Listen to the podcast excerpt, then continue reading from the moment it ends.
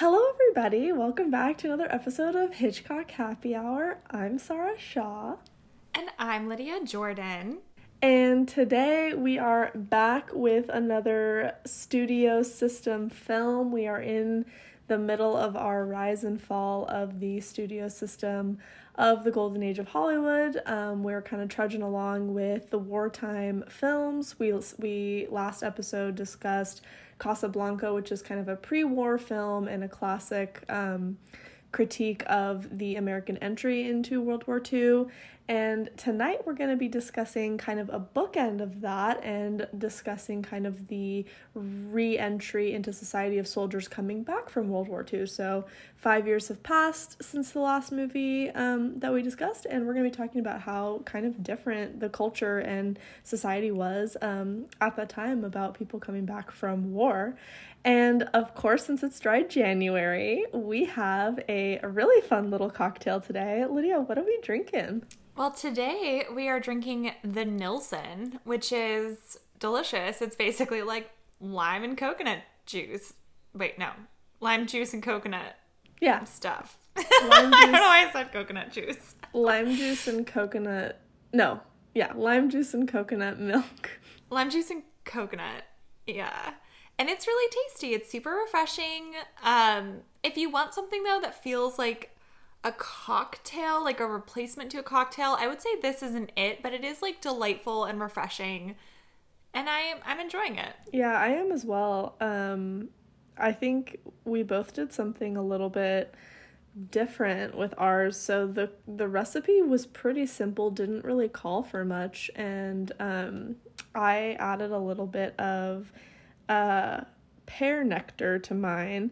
I also modified the ratio because I thought the lime juice to coconut cream ratio was like absurd. So it was like yeah, it's also not there's not like enough really to fill a glass. So I did add I added a little bit of extra juice and I similar to you, I added in some pineapple juice cuz I was like it's just a lot of lime juice to coconut. Yeah. I don't like my drink super sweet either, and the coconut is very cloying. So I, I kind of cut down on that and added in some juice. And I also topped mine off with like a little bit of sparkling water just because it oh, didn't nice. make that much. So I wanted to like get it up yeah. to the top of my glass. no, I love that. And yeah, I, I crushed a bunch of ice and it was like a pretty disastrous situation in my kitchen there for a minute, but we made it. yeah, and, I have to um, go clean the kitchen after this because I thoroughly destroyed it today.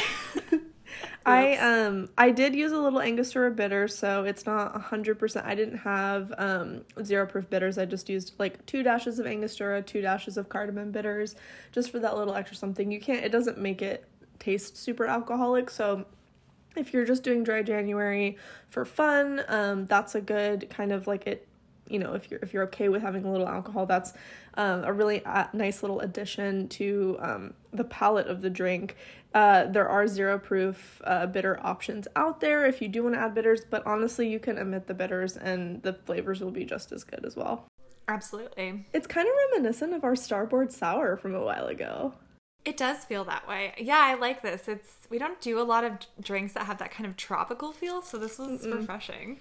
Yeah, it's good. Um, yeah, but I'm excited to talk about this movie. I actually don't know how you feel about this film. I really love this film. I know that it it's daunting, it's long, but I think it's very beautiful. So. It's it's a really amazing film. Also, I realized I was totally thinking of a different wartime movie. So when you were like, "Yeah, it's a war film," and I was like, "Yes, American propaganda," you're probably like, "What are you talking about?" Because this is like the opposite of that. So my apologies. I don't know what movie I was thinking of, but it wasn't this one. I have seen this one before though. yeah, you're like Lydia's a... gone insane. I and now like, we can't blame her being drunk. the experiment has has happened. Um, I was like, I guess it could be propaganda, but it is kind of a critique about how America like treated soldiers coming back. It's pretty dark. It's not like super happy. You do get a happy ending, but there's a lot of stuff that is pretty heavy in this film. So, um, I loved this movie. It is daunting. It's almost three hours, but I think that the way that they tell the story is really beautiful, and the fact that they have that much time really allows for these super full characters, especially for the women characters, which we love to see. Um, and it just really creates a super, super beautiful and prescient drama. Like it's great. I absolutely agree and I um I while this is a longer film, I personally don't notice when I'm watching it because No. it's never really boring. The pacing is actually really excellent in this film. It's it starts off strong and it kind of just it's not fast paced, but it's a perfect pace for the style of storytelling and the story that they're trying to tell. And you really get invested in these characters' lives, and I think that's the point. And so you kind of get lost in the story, and I and I don't really feel like I've I was like looking at my watch like okay when is this movie gonna end like it i was totally captivated the whole time there isn't really a moment that it lags and just kind of to your point like i do want to give a big shout out to myrna loy and teresa wright their performances in this movie are incredible Flawless. Yeah. Flawless. a shout out to virginia mayo for being like a total villain in this film I know she well. sucks and we hate her. But and they do that on purpose so that you don't fault fred for what happens in this movie. Exactly. That I'm way, okay they, with yeah, that. We'll I'm talk okay. about it. It's gonna be so good. So, this one is gonna be a little bit different. So we'll talk about the plot, um, or we'll give like sorry, we'll give like general background. Then we'll jump into the plot. Then I thought it would be good to talk about production because this film did a few things that were super interesting and kind of marked a departure from um, how things in you know, the golden age of Hollywood typically were run. So I want to talk about that. Then I thought we could flip over to the historical context because there's a lot going on in this film that I think you kind of need to understand the lens for the time, similar to Casablanca. There's a lot that this film is addressing politically that's going on, and there's a lot that happens after this film um, that I think as a viewer, it really allows you to kind of understand what's happening in this movie even better. And then from there, we'll go to kind of the analysis and then end with some fun facts. And maybe I'll make you cry. We'll see. Because that's apparently my new thing. I don't know. It's also like not hard to make me cry with this movie. It's so heartwarming. Like while it is dark, there is a happy ending, and it's also just like the moments that are heartwarming are so heartwarming. Um, I was just gonna say, apparently it's not hard to make me cry in general because I've been feeling super sentimental lately. I was watching Real Housewives of Salt Lake City, which trash show. Steven looks over and he was like, "Are you crying?" And I was like, "For once, I'm actually not. But if I was crying at this, like, we may need to like reevaluate what's going on." But I've been crying at everything lately. I don't know what's up with that. As for the listeners who don't actually know you very well, this is a new development. this, This is, is not new. a common thing. I don't and really for like me it. too. I have been getting so I watch like everything I watch. I just watched this again, total sidebar tangent, but um, shout out to my favorite CNN docu series about the uh, American decades. They released a new one called American style Oh, I love those. I know. Well, they released a new one called American Style, and why am I getting so emotional about the style of the 60s and 70s? I don't know, but I am. Yeah, I don't know. It's a weird year. It's a Another weird year. but yeah, so you're probably going to be able to make me cry talking about this movie cuz it I love I really love this movie. Yeah, it's really incredible. So, without further ado, let's jump in because there is quite a bit to cover. So, we'll do a quick high level of kind of the background. So, the best years of our lives, aka Glory for Me, aka Home Again? Question mark. I guess these were other titles that they have used. I like Best Years of Our Lives the best. Yeah, me too. Let's just quit while we're ahead. Um, is a 1946 American epic drama film directed by William Wyler and starring Myrna Loy, Fredric March, Dana Andrews, Teresa Wright, Virginia Mayo, and Harold Russell. The film is about three United States servicemen who are readjusting to civilian life after coming home from World War II. The film was a critical and commercial success when it was released. It won seven Academy Awards, including Best Picture, Best Director, Best Actor, Best Supporting Actor, Best Film Editing, Best Adapted Screenplay, and Best Original Score.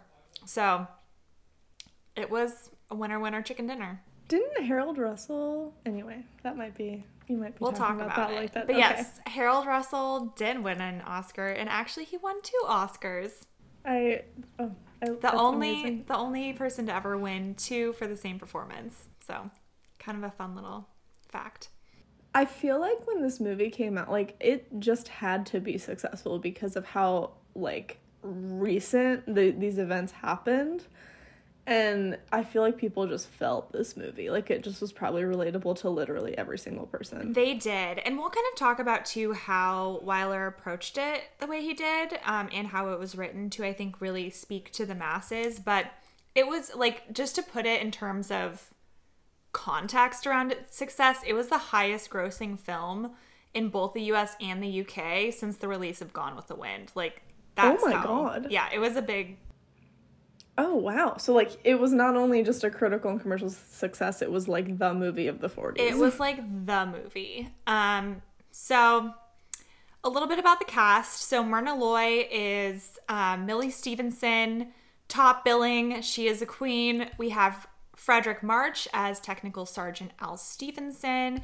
We have Dana Andrews as Captain Fred Derry, Harold Russell as Petty Officer Second Class Homer Parrish, Teresa Wright as Peggy Stevenson, Virginia Mayo as Mary Derry, Marie Derry, Mary Derry. What is this? It's the Great British Bake Off. Mary Mary.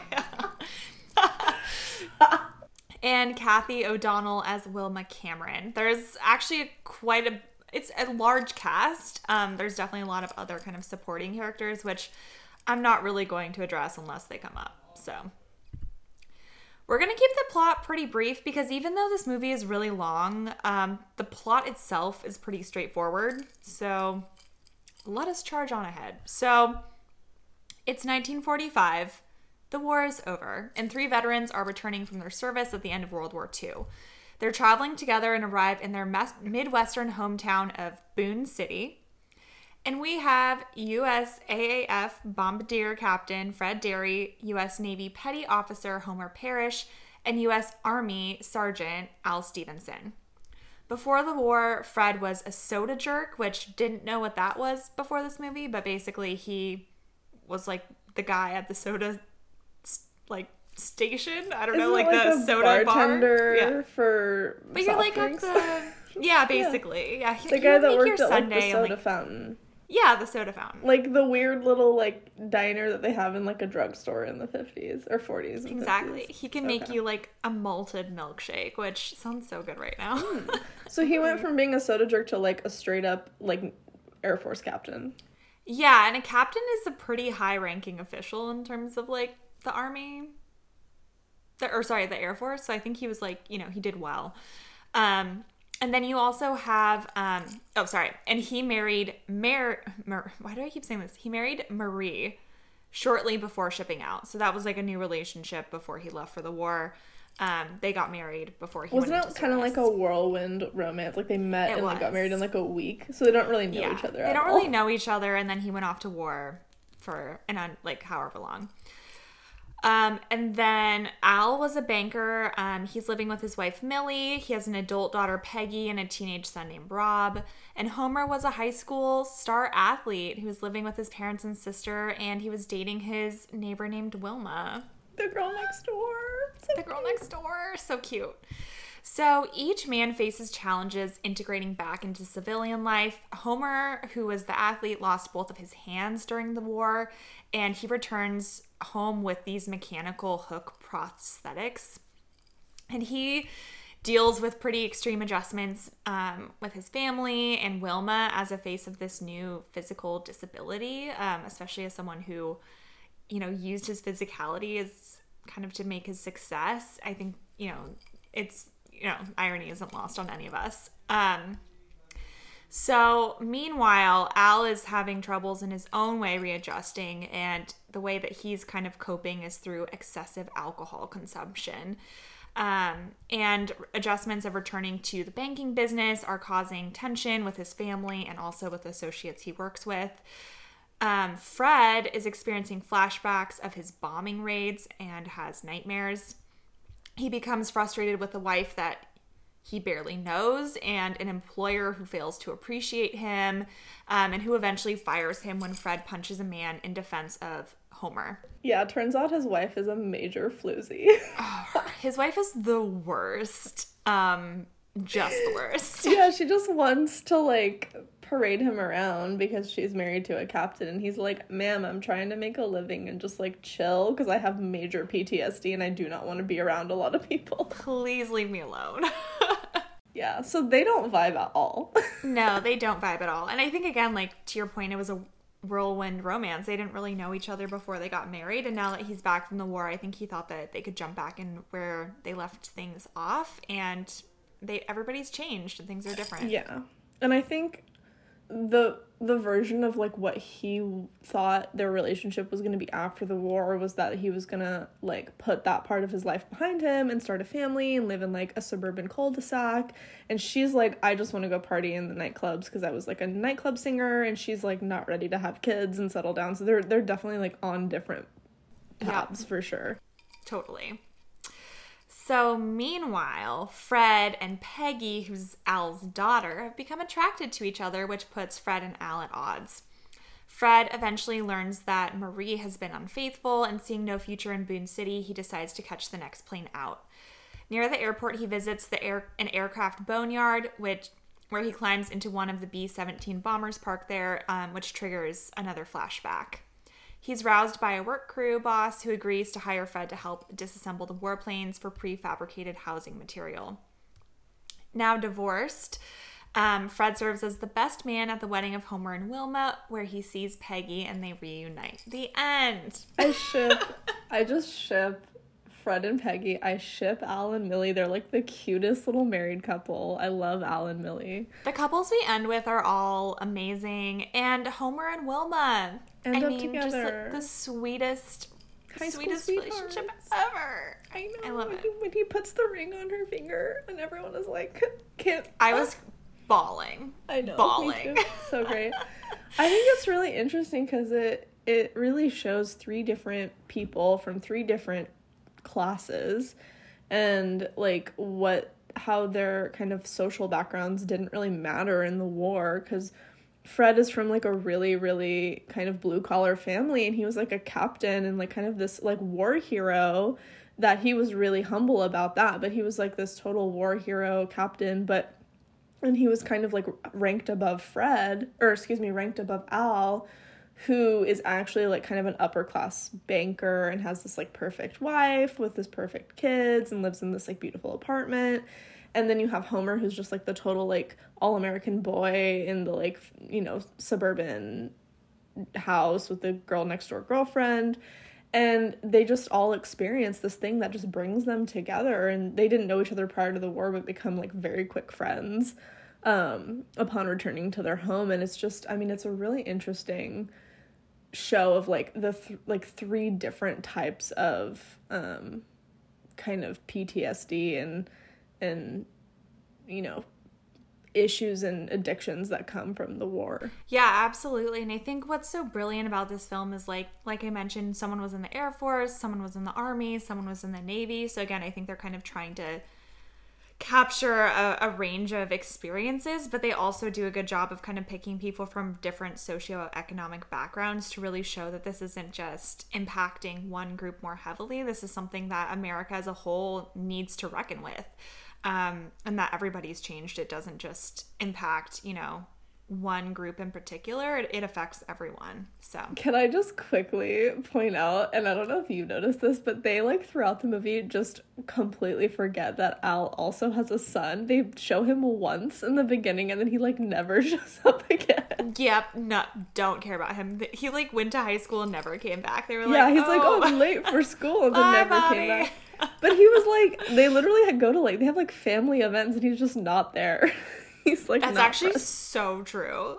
That's hilarious. And the whole I mean the I the way that they like this is what I love about the pacing of this film. I find it so brilliant and how they take time to show these three people individually going home. Like the first scene of them going home and like how Homer was just he's super confident but really self-conscious about how other people are going to like treat him differently. And watching him reunite with his family and Wilma is really beautiful and then Fred going to his parents house or his dad and his stepmom's house looking for his wife but she's not there and then he's like sent on this like journey around town trying to find, trying his, to find wife, his wife and he doesn't know where she is. And then Al reuniting with Millie is like the sweetest thing because they're just they it's like so clearly love each other so much. Like they're like clearly the strongest you know couple. They've been married for like what like 20 years or 20 something like that. years, yeah. And um they reunite and then they like clearly are so excited to see each other, but they have to like learn how to be a couple again and they're just like really awkward until they finally just like have sex and it's like fine, but they're, They're like, so okay, awkward. good. We got But it. but it's just like it he but the way that he kind of like avoids being alone, these people are like avoiding being alone with a civilian person by going out like they go out and they get like blasted drunk. They yeah. Well, they go out together. I think I think that is such an important scene because again, it's I think it really shows the nuanced part of war where it's returning home is supposed to be such a joyous thing and like we did it and the war's over. But as you can tell, like everyone has kind of changed and there's this trepidation around like what if things aren't the same? You know, like and I think they make it really clear too when they return to their hometown, like things have changed without them. There's new football facilities and like things have been improved, and the world has kind of gone on without them, even though they weren't there. And now they're kind of coming back into their lives after being gone for, you know, years. Um, and they kind of it's it's like there's this fear, like there's a joy and excitement, but also this fear of like, what if what if people don't accept me now that I'm changed, or what if things aren't the way that I that I want them to be. So I think I think it's like such a beautiful way that they kind of set that up and again it just creates this empathy with with the veterans. Yeah, and not only have they changed, but the people they left at home have also changed. I mean, like Millie and Peggy are like these independent kind of women that are they've just been trying to like you know, while they're obviously really excited to have Al home, they were they had this certain lifestyle for a few years where they were just like existing and working. thing. Yeah, Yeah. Peggy like worked in a hospital and in the hospital and Yeah. yeah. they've taken on kind of these duties and have like routines now that are different than before. So anyways, it's really it's just very yeah, very nuanced. That's a good word. Yeah, it's super nuanced. And I think we can talk a little bit more too about how Wyler kind of builds this I don't know, this sense of empathy with with the characters more in depth in, in the analysis, but I think that's one of my favorite scenes and it just sets the sets the movie off with such a such a kind of contemplative tone. Like it's not what you necessarily think of.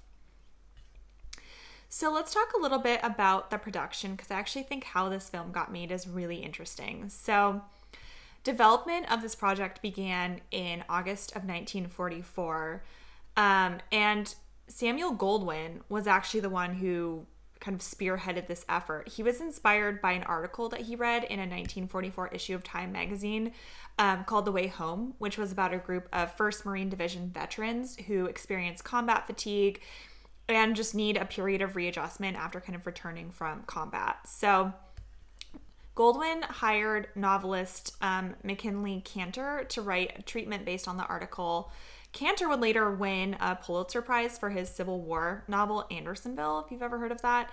Um, and he delivered his draft, which was called Glory for Me, um, in January of 1945. The result was not the 100 page document that Goldwyn had ordered, but it was like this 268 page novel in blank verse. So Um, Goldwyn's like, sir, this is a movie studio. Yeah, Kantor was like, Kantor did not understand the assignment at all. oh my So- god, he wrote a 200 page treatment? Yeah, it was in blank verse. I. Yeah. So, no, sir. Obviously, the project No. got shelved because Goldwyn was like, What the fuck am I supposed to do with this? But he later showed the novel to Wyler, who really believed that this film would promote empathy for the servicemen. Um, so, Goldwyn then hired three time Pulitzer winning playwright Robert E. Sherwood, who was a former speechwriter for Roosevelt, um, to rewrite Kantor's draft. Um, Sherwood also worked on Rebecca, which is like a film that we previously covered as well. So, fun fact. So, um, they kind of went back and forth a little bit um, around that. Um, and when the screenplay was ready, Wyler put together the ensemble, which included all of the actors that I listed, along with an actual wounded veteran named Harold Russell for one of the central roles, which was pretty. A great choice to to do that. And honestly, he does a pretty good job for someone who's never acted a day in his life. We'll talk about it in a minute because I want to give you a little background on Wyler, and then we're going to talk about Russell because this is literally insane. Literally insane. So, Wyler actually served in the war. He was discharged in December of 1945, where he returned to Hollywood. And he actually joined the ranks of several veteran filmmakers who worked for the US propaganda machine. He had caught war footage for use in military training videos, newsreel, historical records, stuff like that. So he was in the field basically documenting the war. That was kind of Wow, his role. okay. Interesting. Which is pretty similar, I think, to what Frank Capra was doing. yeah, I think so. Yeah. Um, as a, and George Stevens and John Huston also had similar experiences. I love William Wyler. He's one of my favorite directors. He's one of the most prolific directors. He directed uh, Roman Holiday. He directed The Heiress. He directed like um, The Big Country. I mean, he has like every type, every genre this man has done. Yeah. He's very prolific and probably one of the most successful directors of the golden age or just ever probably. Absolutely. He has such a range and such a such an incredible kind of range of filmography. And I think what's cool too is I think, you know, whereas Capra, his career really stalled after he came back from service. I don't think that that was the same for for Wyler. I think he went on to have a very successful career. Um, but for him, you know, going through that war and seeing kind of the reality of it really changed kind of his approach to filmmaking. So you see it a lot in this film. It has kind of more of like a documentary film style to it. We'll talk a little bit more too about kind of some of the other things that he added in to make this film feel very realistic and, and honest.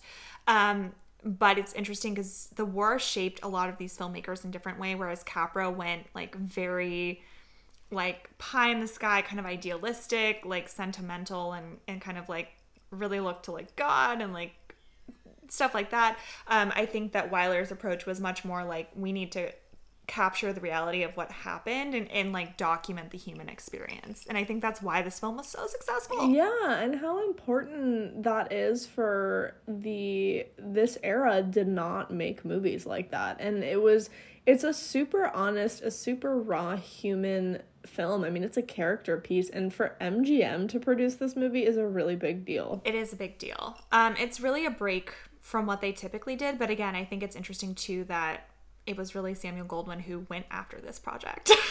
so, um, what's interesting is, you know, Wyler was really committed to maintaining authenticity throughout this film, and I think no example speaks more to that than his choice to ca- cast Russell, who was a wounded veteran and an untrained actor. So, Wyler had seen um, him in a documentary called Diary of a Sergeant, Sergeant which was a Signal Corps documentary. Um, Russell had been a butcher before the war, and he served as a demolitions instructor at Camp Mackall in North Carolina. He lost his arms because he was training people how to, um, I don't not like diffuse bombs, um, and there was a defective Jeez. fuse that caused TNT to explode um, in his arms. Oh my god. Yeah, so like pretty traumatic. This didn't happen abroad. This happened in training. Um, Wow. and he had to get um, a bilateral amputation. So, I mean, pretty crazy. Um, although he, I mean, he had to go through so much therapy and I think just kind of processing to get to a good point, but he eventually kind of accepted his situation um, and his kind of outlook and I don't know, personality um, allowed him to kind of land this role in this documentary and eventually land this role in an actual film. I feel like he's not a- act. I mean, while he is acting, I feel like he's not really like the character personality he's playing is like pretty much himself. Is the is the vibe I get? Yeah. he's just playing himself and what's interesting is that um goldwyn actually put russell into acting lessons and wyler was furious when he found out he had him removed immediately because he wanted him to have kind of this natural presence he didn't want someone who was performing for the camera but just someone who who like you know people could connect with and presented kind of this different side that wasn't typically seen. Like you didn't see disabled people in films up until this point. So this was really new and you know would have been really kind of shocking for audiences to see. It's absolutely groundbreaking and and I think what's really interesting and kind of a, a, a happy side effect of the fact that he doesn't um, have any acting training is that he like naturally is a little awkward in front of the camera but because his character is supposed to be so self-conscious it works really well. Like it it, it fits in with what his character is going through. And and it just it he's amazing in this movie. Like he's absolutely incredible. I think the acting in this movie overall is really good. Like dana andrews in that scene where he's having he's in the bombardier like plane and having that flashback in that like n- in that like air force plane graveyard is just um it's so good it's just like that close up of his face and he's having that PTSD flashback and it's just amazing. I mean, that the acting in this movie, Fredric March's drunk acting in this movie, ten out of ten. 10 like, 11 so out of 10. Like, he nailed yeah. it. Myrna Loy, obviously, as always, nails nails it every time she plays like the same type of character in every movie, and I love her. But so. you know what? She does it well, and we we love Myrna. She's I our... love I love her in this movie. She's, She's so good. And so, so good. Teresa Wright is like such an underappreciated actress. She didn't do many movies and I think she's phenomenal. Like she's every movie she did is like an absolute smash hit. And and I just yeah, I, I everyone in this movie is so good. Literally so good. And I think that what's interesting too is like again, I think the cast was really well chosen. I didn't see too much about other actors kind of being considered for these roles. I think they kind of got who they wanted. And again, since it's an MGM film, um, they were able to kind of pick the cream of the crop for this one. So, you know, I didn't I didn't see too much about that, but I feel like every role is cast so well and so thoughtfully. Well, did you do you know about how Myrna Loy got cast in this movie? No. So I don't know why I know this. I think I like I love this. Read, I read it somewhere, but because I think I just went on like a deep dive of her once because I'm like obsessed with her, and obviously people will recognize Myrna Loy if you haven't from the Thin Man. Yeah, figured it out. Our girl why Nora. Lydia and I love her so much is our girl Nora from the Thin Man, but um she so she took a she was like a huge civil rights advocate and also like was real so kind of advocacy was like a big thing for her throughout her life. And in the 40s, um, when the US entered World War II, she took like a break from acting to like focus on the war effort and was like really, really active in the war effort and she just like like refused to do movies because she's like this is not what's important right now. And mgm was like we they wanted her for this movie. And she was like i'm not i won't do it unless i'm top billing this film. And they're like fine. And then they, she got top billing. I mean we live for it. Get it girl. i love it. And she was like i think her and fredric march had like a pretty equal salary on this film which i love. She's giving garbo. She's giving major garbo Honestly, that's the kind of energy we all need. I love um, it. Garbo's just like, they'll never go for this. You have to give me my only my last name in big letters. And they're like, fine, whatever you like, say. You're the We're queen in. of MGM, both of these ladies. I didn't know that. Well, that's amazing. Um, but from a filming perspective, I think what's really interesting to note, and I think you, again, this is what makes it feel so real and authentic, is the sets were constructed at human scale, which is different than what was typically done. So normally sets were done much larger than how physical environments actually are, and that was so that it facilitates camera angles a lot better. Um, but Wyler was really insistent that this had to feel like a real environment and that it it shouldn't feel like grand or larger than life. Um, and it sure does feel like a real. And it sure does. It does. And another thing that's kind of cool is the actors selected their own clothes off the rack and they had to wear them prior to filming. So, oh my um, god. Yeah, to make it feel like lived in or whatever. Yeah, exactly. I love that. Yeah, so everyone feels really comfortable. Again, I think he does a good job of kind of creating that like everyday narrative. Um, yeah. And again, just all those little details kind of come through throughout this. Um, okay, so let's talk a little bit about the historical context. We talked about the context of the US going into the war with Casablanca. But I think what's important to note is that at the end of the war, um, veterans were coming home to a, kind of a bleak circumstance. Um, even though the war was over, it hadn't really brought the peace that I think a lot of people were expecting. So the relationship between the US and the Soviet Union was falling apart, and there was an impending Cold War that was ramping up a lot of tensions around this. Um, there's a civil war in China. Um, and then, of course, with the bombing of Hiroshima and Nagasaki, um, this new power of atomic energy kind of came in, um, and the prospect of nuclear war is was terrifying to everyone um, because now everyone had kind of this technology and the ability to literally wipe out entire cities. So it's a pretty tense time. Um, there's also um, as American soldiers returning home, they were coming back to a country where there were a lot of conservative politicians that were arguing that fighting the Nazis and Japanese were unnecessary and really falling back into kind of the isolationist stance that they had had before the war, before the bombing of Pearl Harbor and before US involvement. Um, so, I mean, that's like pretty devastating. Um, this also comes up in the film. Um, the reason that that he gets fired um, from being a soda jerk is because he punches that guy to, to defend um, Harold.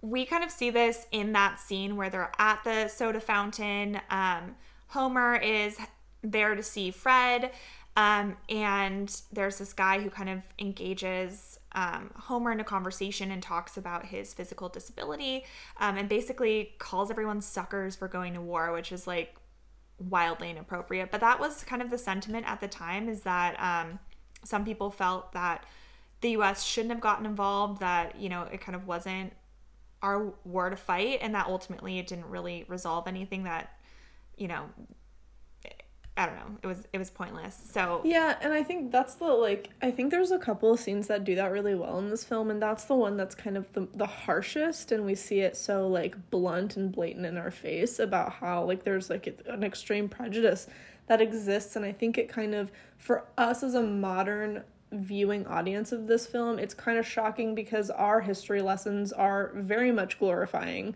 the soldiers and and that their return compared to the return because I think when we talk about devastating returns from war, we talk more about Vietnam. And when we talk about all of the social projects and social um, safety nets that were set up for soldiers, were you know helped everybody and everything was okay and there was like no PTSD and everyone was just like glorified and everyone loved them. And so I think that this kind of kind really really deconstructs that myth for a modern viewing audience and I think that scene is a really good one and another one that kind of hit me really hard was and and it, you know I love Al. Like I, I think he's a really stand-up character and I think what he goes through is really honest and I think, you know, he really leans on his he ends up really leaning on his wife for help with his alcoholism. And one scene that you really just you can tell the war affected him in a way where he's like, I need to be better is when he's back working at the bank and he gives that soldier the loan that he's the guy isn't actually approved for, he's not qualified for because he needs the money. And he gets in trouble and then he he kind of you know his the bank loves him but there are a bunch of these conservative kind of greedy money money bag guys and when he goes to that dinner he gives that like really ironic speech that they take very well but he his wife and him both know that's not what he really meant. But he says it in a way where it makes the bank think that he's really like a big proponent of capitalism and of the bank and he wants to do everything for the bank when what he's actually underlying saying is we need to do better in making these soldiers return more feasible for them. Yeah, and understanding that like these are people who put their lives on the line and I think he talks about like he might not have collateral, like he might not have the money, but like I've seen I've looked into people's faces and I've seen their character. Like that's something that you learn during the war and like this is someone that I know is going to pay that back doubly hard because he knows how to work, you know, and he knows how to work hard and like yeah, I think it's it's such a beautiful moment and it's not something again that I think if you don't really have that context around what was going on, you would understand quite as much because so much of what we've heard of World War II really glorifies that and I think in my mind too there was a bigger length of time or a longer length of time between the end of the war and people returning home and then kind of the start of the Cold War, but that was really pretty immediate. So there wasn't like this period of like jubilation. Like, yes, you had V Day, which obviously was like one day, but yeah. I, I think the shift was pretty quick. And so there wasn't kind of this like, you know, it, it, it kind of people came back to like a whole different situation. Right. So from one enemy to another enemy that they painted in the U.S. as being even more scary because it was more um, uh, it was more like here in it, present in our country, and I think that it kind of dimmed the the victory celebrations really quick and snuffed it out a little bit faster than we think that we learn about. Absolutely. Um, and then as part of the Cold War too, um, the once temporary House of Un-American Activities Committee, which we covered in our first episode talking about the rise and fall of the studio system, this now becomes a permanent fixture. Um, and it's meant to expose disloyalty on American soldier, or sorry, it's meant to dis. What am I saying? It was created in 1938, but it was meant to expose disloyalty on American soil. And what's interesting is that the best years of our lives actually became one of the many targets of the HUAC. Oh. Um, yeah, because That's surprising because it's a. Pr- I mean, I guess I understand. I mean, it is like a. It's a critique, but it's, It's a also like a pretty heavy, like glorifying, not glorifying, but like support of soldiers in the American life yeah, movie. Um, it's a little bit surprising. I was also surprised, but Fuck I think HUAC, by the way. Oh, they the suck. worst. yeah. we hate them. Anyways, but I thought that was super interesting. So McCarthyism again came to prominence kind of after this period, um, and unfortunately, this film was one of the ones that they, you know, blacklisted people over. So Wow, I didn't know that. That's really interesting. That's too bad, and I'm glad that it still won a bunch of awards and was really really Yeah. successful. Me too. I mean, I think it definitely got the success it deserved, and it's telling such a such an important part of kind of the American like reality uh, post war.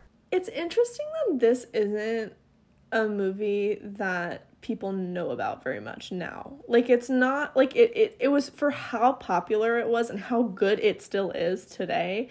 It's like not a classic that just like everyone knows like Casablanca or like Gone with the Wind or something. Like this movie is so good and I don't know why it's not one that people know about. Yeah, I mean, I feel like this should be required watching, especially in history class. Like, um, U.S. history teachers, where you at? Because I feel like this, again, it's such an such an interesting way to look through the lens of how America was processing post-war and kind of everything that was going on. It's yeah, it, it is interesting that it's not more popular, especially how popular it was at the time. Kind of weird. Um, So good too. God, so good. so we talked like big picture, uh, like political and historical landscape, but I think it's clear in this film there was a lot that changed in the American nuclear family that I think we should address. Um, so we have women who had entered the workforce. Um, yeah, they did, and you know, like Rosie the Riveter, hey girl, they took on all these responsibilities and were a massive part of the success of the war effort. But once soldiers returned home, they were expected to become homemakers again. So this caused a lot of tension. Um, Yeah, and that's the one thing about um Marie Derry that I'm like we can't fault a girl for wanting to just like vibe and work. She was a bit of a bitch about it, but like realistically like yeah i get it like she wants to she like was loving being a nightclub Yeah. singer and like making more money than fred made like she made more money than him and then he then she, she had to like come home and be a housewife and was like miserable and so i kind of get why she was so mean but she was terrible but she's still terrible but like that's a that's a that compared to like peggy like it's a really Yeah. interesting it's an interesting foil. Yeah, and I, I don't know that they really paint. I think Peggy does get kind of close. Like, I think she's clearly become super independent during the war effort. Um, but I think, you know, there's still this um, tenderness and like sympathy for Fred that kind of doesn't put her quite in that boat that, you know, paints like exactly the picture of what's going on. I think maybe Marie is like a little bit closer. Um, because even though there was a huge baby boom following the war, the divorce rate also skyrocketed. so, That's not surprising to me. yeah. I want to say my favorite line from this movie is like when I don't I don't remember what she exactly says, but when Peggy, so when Fred basically Fred and Peggy are like in love and they want to like be together, but Al confronts Fred about it and he's like you can't you're married, like you can't fuck around with my daughter like when you're married. And Fred like loves her so much that he's just like you're right. Like i she deserves better than that and is i want to respect her. So he like breaks up with her. And there's that line that she tells her mom because she had told her parents that she's gonna break up their marriage. And she yeah. comes into her mom and she's like my career as a homewrecker was short-lived or something it's like so I just, good. I love that she told her parents she's like i'm gonna break up that marriage so funny like she literally so says that to them she's no, like i'm gonna break up that marriage. I mean, we love a modern woman. I fucking I love say? Peggy. She's so funny. She's the best. Peggy's amazing in this movie. You never question it for a moment. You're like, yes, of course. Break it up, yeah, Peggy. Break up that marriage. Get Peggy. out of there. Like, get out honestly, of there, Marie. Someone needs to. Like, for the love of God. But I don't think it's because like Marie is like a bitch to Fred, but I don't think it's because either of them are bad people. I think it's just like Fred and Marie should not have been married. Like they just are not. They do not want the same thing. no, all. I mean I think it was very much that like whirlwind romance, but like they don't have a relationship where they've ever had to work through anything hard together. Like I think it's just such a it was such a young and fresh relationship when he went to war that there wasn't even like a foundation to go back to. Like there no. wasn't a relationship. And we don't even see their relationship prior no. to the war. Like he comes back and they're already married, but he's like, I don't know where she lives. So. Yeah. Hey girl, where are you at? yeah. So a little bit interesting there. Um this is this is interesting too because I don't think that I knew this, but after World War One, um, there was kind of a similar situation where a lot of the returning servicemen found themselves jobless and without homes.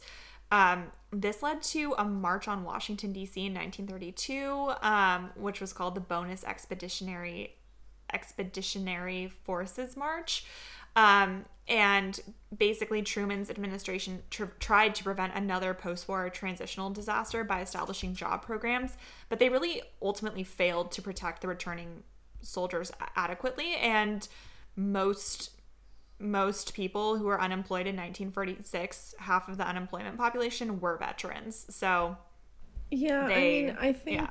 they kind of show it in that one scene that we just discussed where you know we have this idea of like the gi bill worked but it only works if you have collateral and a lot most of those people didn't have collateral didn't have collateral yeah um, and we see it with Fred, like he was super high ranking in the military, but he comes back and a lot of a lot of veterans face this where they had to settle for lesser paying jobs or positions that just didn't suit their abilities. So even though he was super adept um, in the Air Force, he's going back to essentially like a minimum wage job. He was making, I think he says like four hundred dollars a month in the army, and now he's getting paid thirty two fifty a week, which is like nothing. Significant you know? different, yeah. Yeah. Moreover, and I didn't know this, um, some civilians really stigmatized returning soldiers, worrying that they would take up available jobs, which is so lovely. it's like, you guys weird. are the worst. yeah, that's weird. Yeah, I didn't know I didn't know that. Um, that's really interesting. And then finally, as we see with Fred, um, psychological strain on veterans was quietly disregarded. Um, What's interesting is now, I mean, we call it PTSD. This was called shell shocked or battle fatigued after World War One. Um, in 1940s, the terminology was called a gross stress reaction, but what we have come to term um, post-traumatic st- stress disorder that really didn't come out until the 1970s um, and was used to describe Vietnam War veterans. So even though there was like an awareness of it. I don't think that there was an understanding of what that actually meant. And I think we see this with Marie, where she basically tells him to get over it. Like, yeah. there wasn't help, there wasn't psychological help, and there wasn't even really a diagnosis. Like, gross stress reaction, like, is definitely yeah. minimizing what's happening here. She tells him to get over it, and he's just like, I. I can't I can't do that. He's like dreaming about his friends that died like every night and I mean, I think the way Peggy handles it is obvious. I think they do it on purpose because they want you to, they make you like Peggy over Marie to, you know, make that relationship okay. But her reaction to it is like the, the actual, like, correct reaction to just help him and then, you know, not talk about it and pretend like it didn't happen to make him feel comfortable. Whereas Marie is just like super mean. Like, she's really mean to him about it. She is, and I think again it comes from like there is no foundation in the relationship. Like she just is like wants to have fun, you know. Yeah, she doesn't they really don't care talk. about I mean, they clearly like aren't communicating. No, definitely not.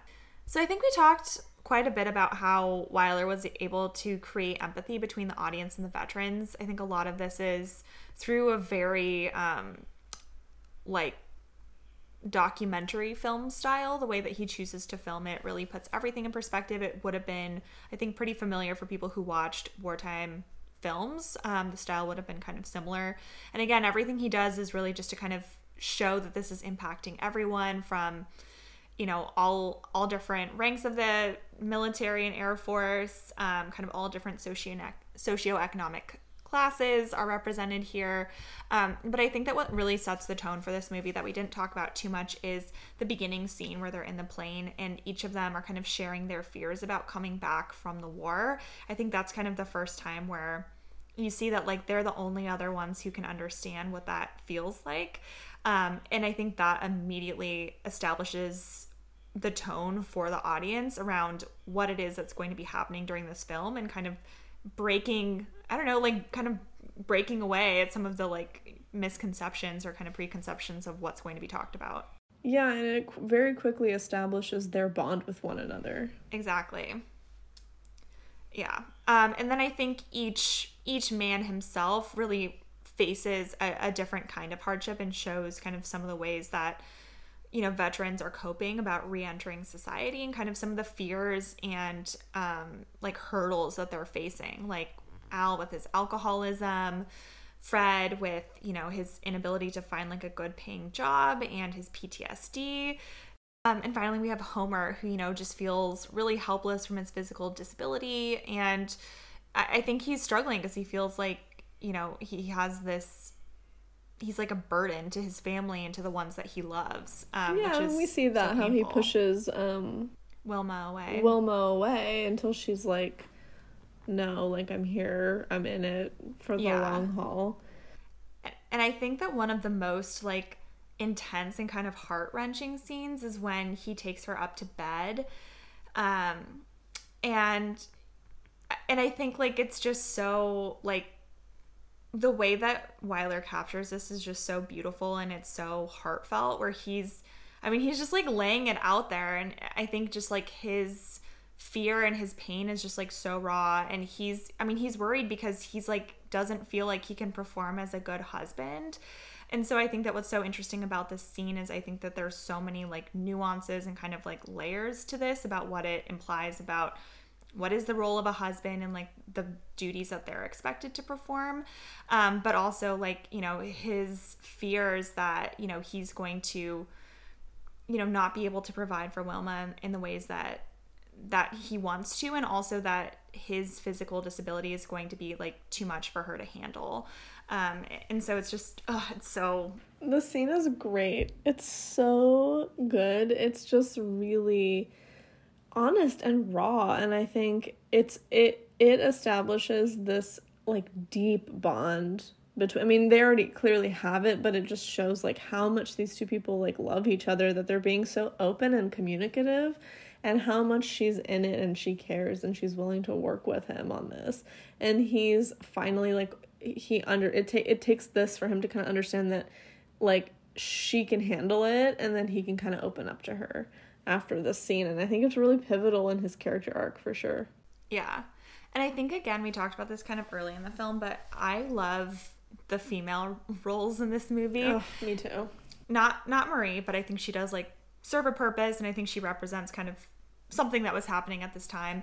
But I think that what's really interesting is each woman in this film really does is there as like a support system for their their veteran um, but each of them goes about it in a really different way. So millie just accepts that al has changed and that she's going to adapt kind of like she always has in their marriage that it's a partnership and that you you just kind of have to adjust to the reality of the situation. So i think that that's kind of beautiful.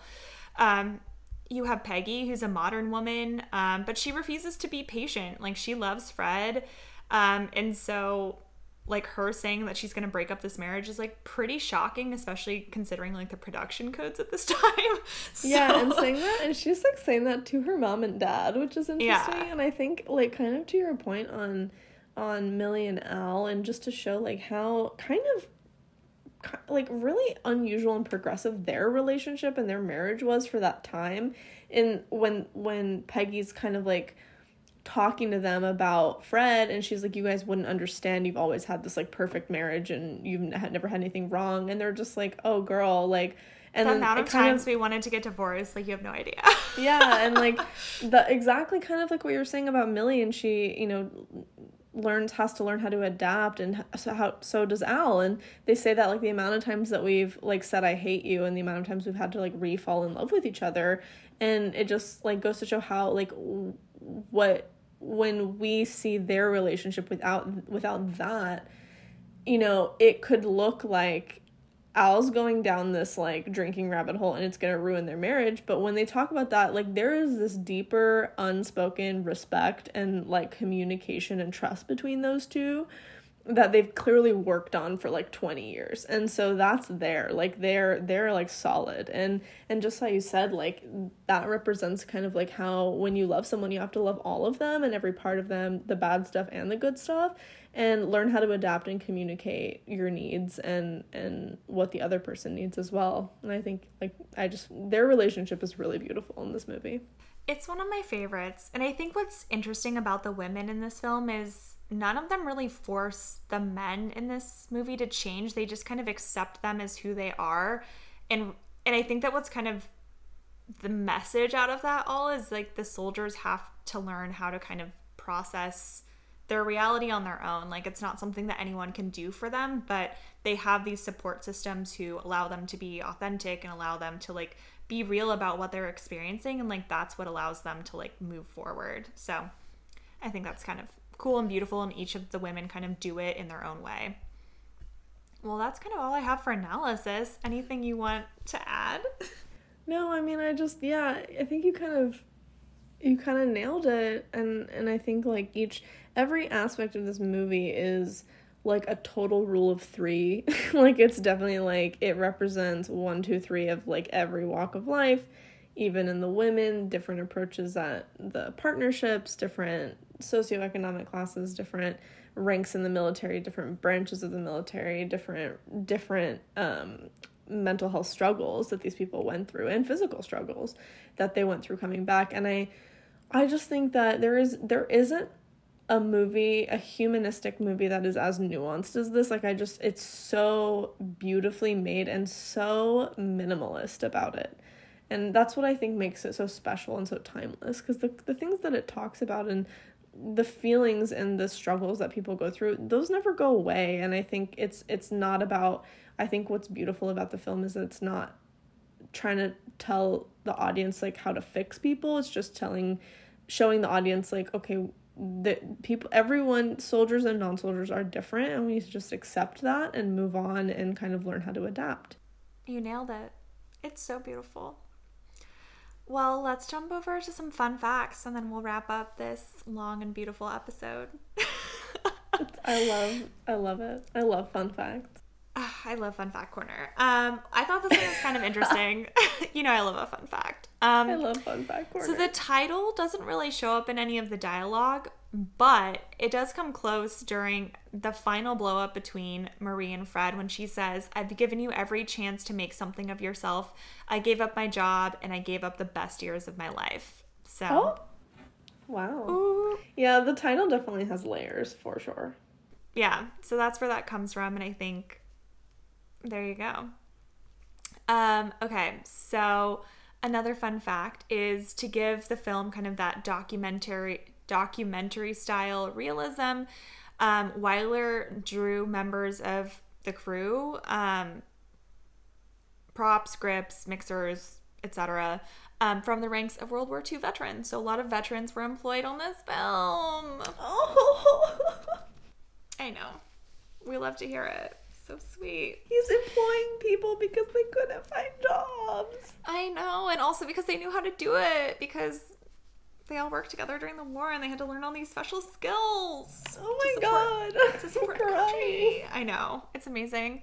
Um, another Wow. fun fact is that just like in the movie, Harold Russell was engaged to marry his high school sweetheart during filming. Stop. Shut And fuck up. Virginia Mayo, who played Marie Derry, and Steve Cochran, who played a very minor role of Cliff in this film, they stood up for him at his wedding. oh my god, that's so cute. it's really cute. Um, and then finally, and this is the one that's gonna make you cry, and it's actually amazing that you brought this up earlier. So Al's reunion with Millie was actually based on Wilder's reunion with his beloved wife Talli. Stop. I know. So he based that whole scene where he comes in the door and they hug and it's like perfect and like iconic um on like how he reunited with his wife after he was gone for over a year in the war. Stop. I know. So it made me cry beautiful.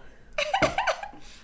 Oh my That was me crying. I'm crying, guys. I, that scene and the way that they use depth of focus is so it's, good. It's masterful. Like that scene.